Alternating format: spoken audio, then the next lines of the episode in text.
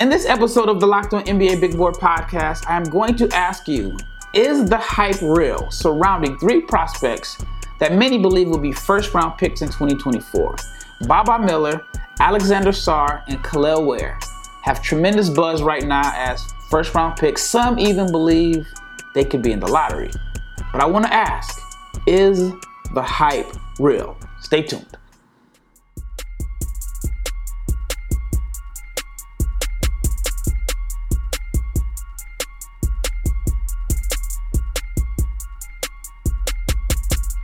Happy Monday and big shout out to each and every person that has made the Locked On NBA Big Board podcast your first listen of the day. And this episode is brought to you by Bird Dogs. Go to birddogs.com slash locked on NBA. And if you enter the promo code locked on NBA, you can get a free white tech hat with any purchase. You will not want to take your bird dogs off. I'm your host, Rafael Barlowe, the director of scouting for NBA Big Board and the founder of NBA Draft Junkies. And this episode is going to be interactive. Now, for the listeners that are listening to the podcast, you can send me a, a message at Barlowe500 on Twitter. And if you're watching on YouTube, please comment. Also, like, share, subscribe, and comment. But I want this to be interactive because I'm asking you is the hype real on these three prospects? Is the hype real on these three prospects? All right, the first prospect that I want to talk about is Baba Miller. Now, Baba Miller was someone that I had as a first round pick for a significant part of last season. Miller has excellent physical tools.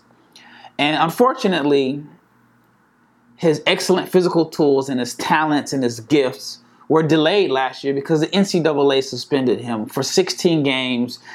I believe for taking like $3,000. His family paid the money back. But anyway, in, this world of NIL and guy, I mean, I've heard guys making a million dollars. But in this world of NIL, he gets suspended for 16 games for, I guess, as they put it, receiving financial aid to travel to the United States before he committed to Florida State.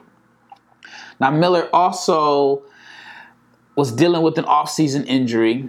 So there is a reason why he did not live up to the hype that he had coming in to last season. Now, I'll give you a little bit about Miller's background. He was a guard and he grew about eight or nine inches in a short amount of time, but he retained all of the guard skills. So he goes from 6'2 to 6'11, 7'2 wingspan, and he is fluid. He can handle the ball. He moves like, I mean, he just moves so, effort, so effortlessly across the court. He has the potential to be a switchy, disruptive defender just because of the physical tools, athleticism, the length and mobility and fluidity, and so on. He shows some flashes of shooting, but I'll get to that.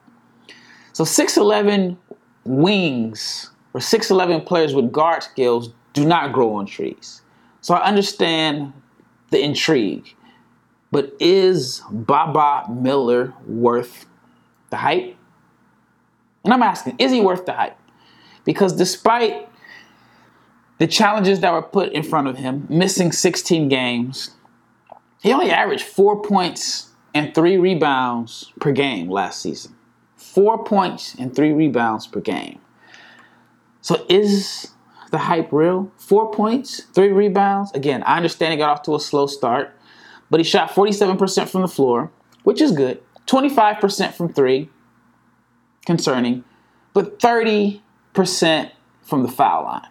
And when you take a deep dive into his stats, he was most efficient on post ups, which is unlikely that he's going to get post ups in the NBA, especially as like a 6'11, I think 200 pound wing. So you take away the post ups. How does Baba Miller score? Is he worth the hype? Now, again, I totally get why he's such an enticing prospect. I'll say it again.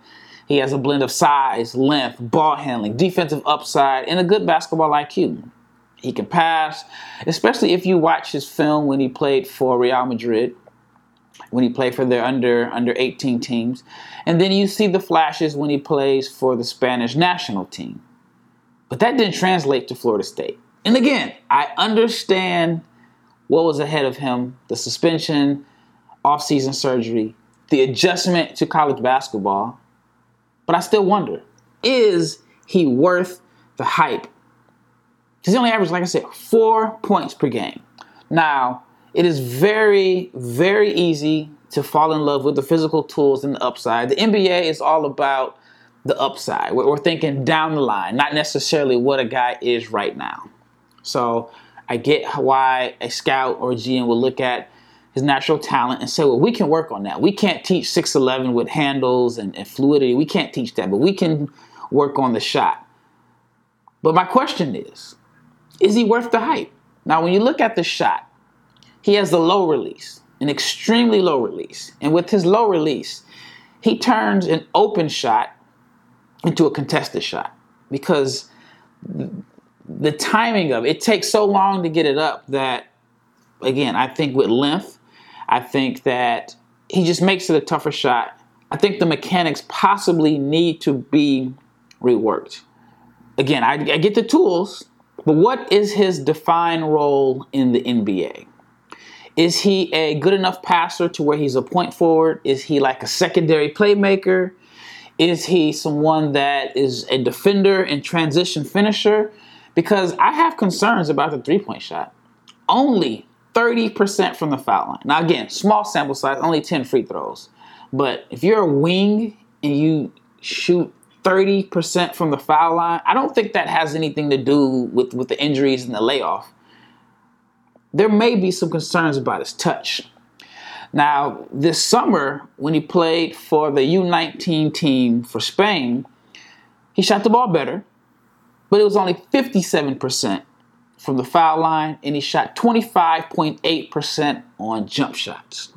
So I have real concerns about the jumper and possibly his NBA fit. So my question is, is he worth the hype? But again, the tools are there. The upside is there. Whether you see the flashes as a, passer, a ball mover, a defender that can defend multiple positions. Once he fills out, you know, maybe he can defend some fours and threes, some twos, some ones. I've heard people think that he has the same baseline of skills as a Giannis Antetokounmpo. Now, it's hard to compare anybody to Giannis because Giannis's mentality is crazy. He is super, super hyper competitive and he puts in the work and works on his body. And even with Giannis's flaws as a shooter, Giannis is an MVP and a champion. So I get it from that aspect. So, my question to you is Is Baba Miller worth the hype? All right, when we return, I want to talk to you about Kel'el Ware. Kel'el Ware was the five star prospect who a lot of people thought was going to be a lottery pick after his freshman year. He transfers to Indiana, shows some flashes, but is Kel'el Ware worth the hype? But before we get into where I want to talk to you about bird dogs. Why? Because bird dogs are these stretch khaki shorts that are designed to fit slimmer in the thigh and the leg but they also give you a truly sculpted look. Bird Dog shorts do the exact same thing as Lululemon, but they fit way better. They fit better than most shorts because they are made of, well, most shorts are made out of this restrictive cotton, but Bird Dog fixed the issue because they invented this cloud knit fabric that looks just like khaki, but it stretches so you can get a way slimmer fit and you don't have to sacrifice movement because we know it's all about being comfortable.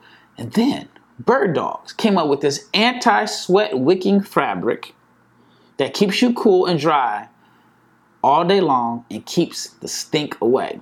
So go to birddogs.com slash locked on NBA and you have to enter the promo code locked on NBA if you want to receive a white tech hat. So go to again, birddogs.com locked on NBA use that promo code, you can win a free white tech hat. You would not want to take your bird dogs off. I promise you. In the next episode of the Locked On NBA Big Board podcast, it will be worth the hype. Part two. I'm gonna have three more players that I'm gonna ask you, the listener, are they worth the hype? All right, the next player that I want to talk about is Kel'el Ware. Kel'el Ware is a mystery in a sense. He has the talent and the tools to be at the top half of the NBA draft. He entered last season as a projected lottery pick, and I remember doing an article and maybe even a podcast, and I was asking who is the better prospect between Dereck Lively and Kel'el Ware. Now, you can make a case to say both had disappointing freshman seasons, both averaged less than 10 points per game, while Ware ended up basically losing his starting job and being the odd man out of the rotation in the second half of the season, Dereck Lively turned it up in the second half of the season. Now, it didn't do much offensively, but made a name for himself as a defender and was one of the most impactful, if not the most impactful, rim protector in college basketball late in the season. He ends up being the 12th pick in the draft despite averaging like five points per game. Now, Kel'el Ware showed way more offensive upside and potential than Dereck Lively, but like I said, was left off the bench. Now, a little bit about where, Like I said, entered last season as a projected lottery pick, won state championships at North Little Rock High School, played with Nick Smith, and was a five star recruit. And his his draft buzz was trending in the right direction after a strong performance at the McDonald's game, and I heard that some people thought he was one of the top five players throughout the week at the McDonald's practices. So that kind of propelled him into this projected lottery pick role, I should say. Now, he ended up losing his starting job in December. And after December 1st, he only had four double doubles, a double figure games the rest of the season. But at 7 1, he is a bouncy athlete. He shows flashes of outside shooting touch, is mobile enough to be an excellent pick and roll defender and rim protector. But is he worth the hype? And the reason I'm asking, is he worth the hype? Because the tools are there, but the motor is very questionable. Now, last fall, I talked to some NBA scouts, and we were just talking about different players for the 2023 draft. And there was a particular scout, and I'm not going to quote it word for word, but in so many words, he basically said, Kel'el Ware has no ceiling. But the problem is his motor. If the motor runs, then he is going to be excellent. And that was the question this year or last year. Oregon coach Dana Altman mentioned multiple times and called him out about his effort and intensity. There were rumors that he didn't practice hard, so, my question is he worth the hype? Because you got to factor in that he can do things that very few big men on this planet can do. At 7 1, I mean, he can jump, he can serve as a vertical lob threat. If he puts it together, he's your vertical lob threat. He is your paint protector, your defensive anchor, and a floor spacer. He had a game against UConn. Now, I will put this into context. I believe the score was like 83 to 59. Oregon got smacked. But he had an 18.9 rebound game against UConn where he made two out of three from long range. So despite the fact that it was a blowout, and maybe some of the points came in garbage minutes, you have to be enticed by what you saw and the talent. Now, if you look at his numbers per 36 minutes, they were good, but sometimes numbers don't necessarily show you lack of intensity or effort. Now, do you believe? This is a question for you. Do you believe a change of scenery is going to help propel Kel'el Ware back to the lottery range? And is he worth the hype? Because no matter how talented you are, if your motor doesn't run as a big and you seem indifferent, are you are you even worth the hype? is a player that has natural talent, natural gifts, but has a inconsistent motor, is that player worth the hype of a first round pick? Because I believe, just like what the scout said, Kel'el Ware's ceiling, his draft range this season, is completely going to be dependent on how consistently he plays hard. If he can show a motor, do not be surprised if he is a lottery pick because, again, the talent is there. Maybe a change of scenery at Indiana is going to help him put it all together and make sure it clicks. Mike Woodson is a former NBA coach, and maybe Mike knows how to push those buttons. But again, is he worth the hype as a lock, as a first round pick, when you do not know what you're going to get from him as far as energy and effort on a nightly basis? Now, part of the reason why he may have struggled at Oregon is because he developed a strong relationship with the coach that recruited him. And once he got on campus, actually before he got on campus, the coach that recruited him took a head coaching job at the University of Omaha. And so maybe he didn't feel like he had the best relationship with the coaching staff. Maybe he struggled by being so far away from home, going from Arkansas to Oregon. Even though Indiana is not Arkansas, which I think he probably, I, am guessing here, I don't have any information, but I'm thinking if Trevon Brazile doesn't return to Arkansas, maybe he goes home.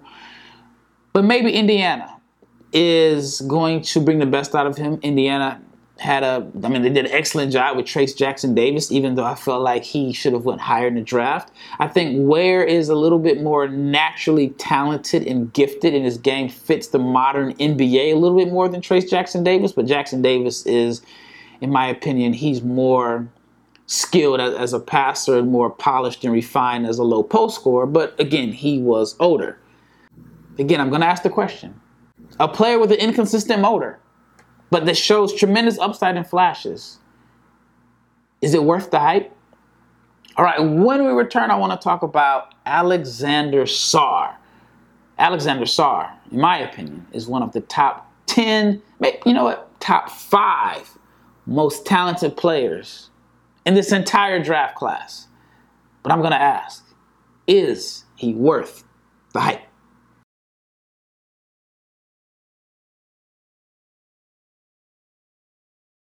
All right, last segment. And I left off talking about Alexander Sarr, a French prospect that will be playing professionally in Australia this year. Sarr played in the Overtime Elite League the last two years, and he is a player that I've been monitoring and watching for the last couple of seasons. And Alex Sarr is one of the most talented big men that you'll ever find, you'll ever see. He is that naturally talented and gifted. I know I said that about Kel'el Ware, but I think Alexander Sarr is more naturally talented and gifted than Ware. He is 7'1 with the 7'5 wingspan. He has all the tools that you want out of a modern day NBA big. He has the size and athleticism, the mobility. He can post up, he can space the floor, or shows flashes of being able to space the floor. He can pass, whether it's making the right reads or finding cutters. He can handle the ball. He can defend. He has all of these tools. He's really like a seven foot wing that can play inside and outside. Again, 7'1, 7'5 wingspan. He has all the tools, all the tools to be a dominant NBA player. But right now, he's more flash than substance. Now, I've been watching him for years, and I've never seen back to back strong performances. I've never seen him dominate a game like his talent suggests. But 7 1, 7 5 can shoot, handle, pass, post up, has a nice turnaround game. Is he worth the hype? Is he worth the hype?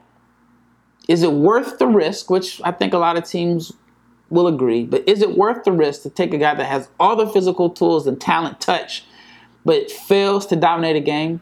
Now he's young, and maybe the, the, the dominant mentality will, will develop over time because the talent is there. But is he worth the hype as a first round pick?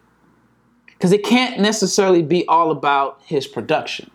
Now, for example, playing for the under 19 team this summer, last month. Despite the fact that, again, he's 7'1, 7'5 wingspan, can dribble, shoot, pass, post up, shoot turnaround jumpers, protect the rim, defend in space. He only averaged 7.4 points, 5.9 rebounds, shot 45% from the floor, 28% from three, 57% from the foul line. He is too talented to put up those numbers.